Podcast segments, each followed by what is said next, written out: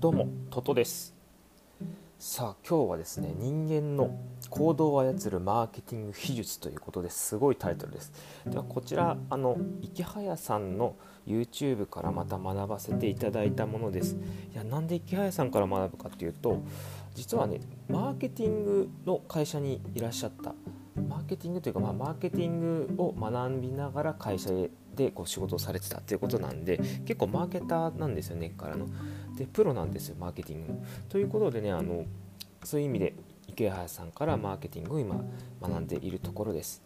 でですね人を操るのはめちゃくちゃ簡単だそうででこれを学ぶと極端な話ゴミでも売れてしまうというすごい話なんですよ。で今日は主に2つご紹介します。ゴルディロックス効果とフレーミング効果。ゴルディロックス効果はちょっと私聞いたことなくてフレーミング効果はね結構有名な話なんですけれども。でまず1つ目のゴルディロックス効果についてお話しします。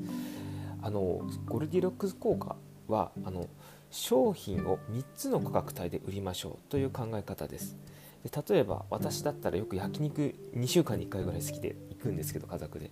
でその中でコースってあるじゃないですか、まあ、例えばとりあえず肉だけ食べりゃええやっていうのは2590円で、まあ、それにデザートがついたら2980円のコースでで国産の牛肉だったら3980円で3つの価格帯がありますよね。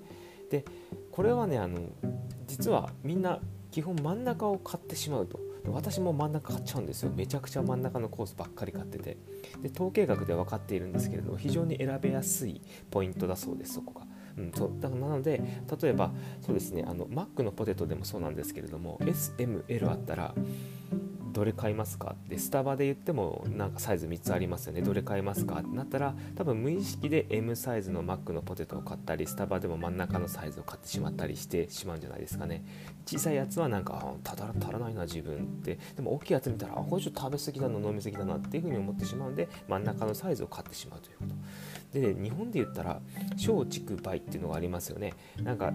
竹コース松コース梅コースっていう風にあって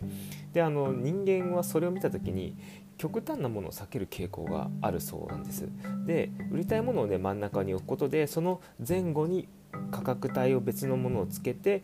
あのなていうのかなそれを見て比べていく時には必ず安心するので真ん中のものを選んでおこうかっていうことがよくあの心理学で働く効果らしいんですよね。でですねあの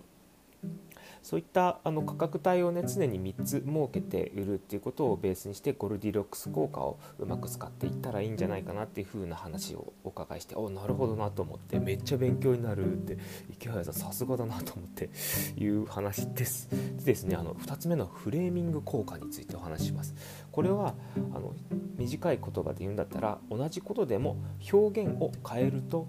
え、行動が変わるっていうお話です。でですね例えば、まあ、お医者さんあなたがお医者さんだとしてあ医者患者さんの方がいいかな患者さんだとしてこう言われますお医者さんに。あなたは重い病気です。手術をすれば助かる可能性があります。半年以内には10人中7人が亡くなっています。っていうことをふうに言われた時と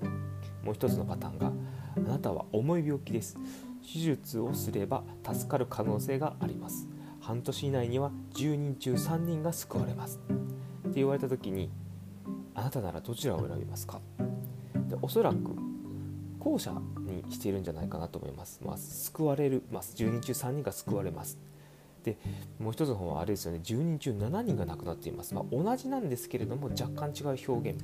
で表現を変わるとその行動も変わっていきますよね、うん、それがよくわかりますよね、うん、でこの今のお話した内容はあの池原さんの表現と全く一緒なんでここちょっとあの、まあ、パクってしまったところなんですけれども、まあ、実際にあの確かに急にがんを告知されるかされないかっていう話をされた時になんかそう悩みますよね。でもその表現が違うことにその人の捉え方って全く変わるっていう印象があるのでなるほどなと思いました。うん。で一例を他にも挙げるとしますとフレーミング効果の一例、まあ、1冊の本をね買おうとしましょう。例えば1500円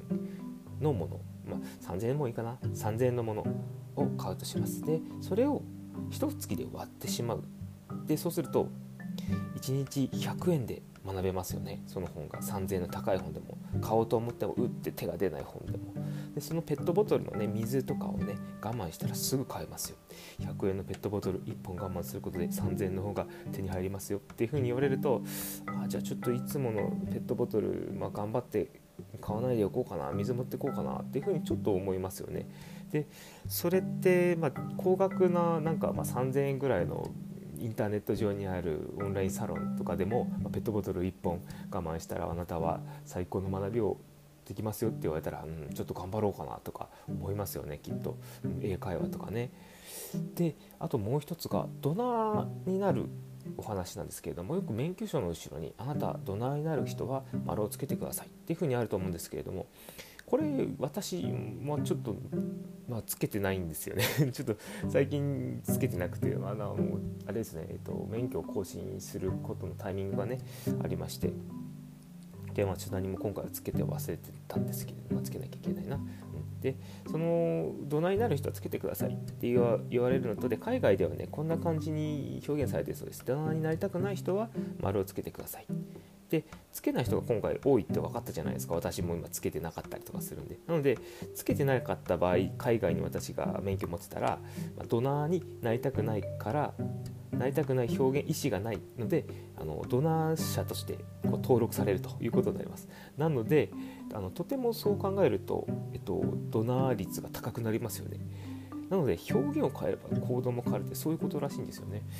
いやすごいなと思ってそのちょっとした表現で人の心というか行動が変わるっていうのは言葉も変われば行動も変わるっていうマザー・テレサさんのあのありましたよねそういった名言が。まさにその通りだなと思ったんでいやその2つをね今回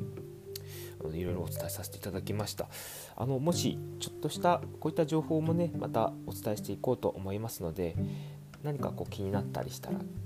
いいねとかねチャンネル登録などしていただけたらと思います。おっと炊飯器がごめんなさいなってしまいました。ということで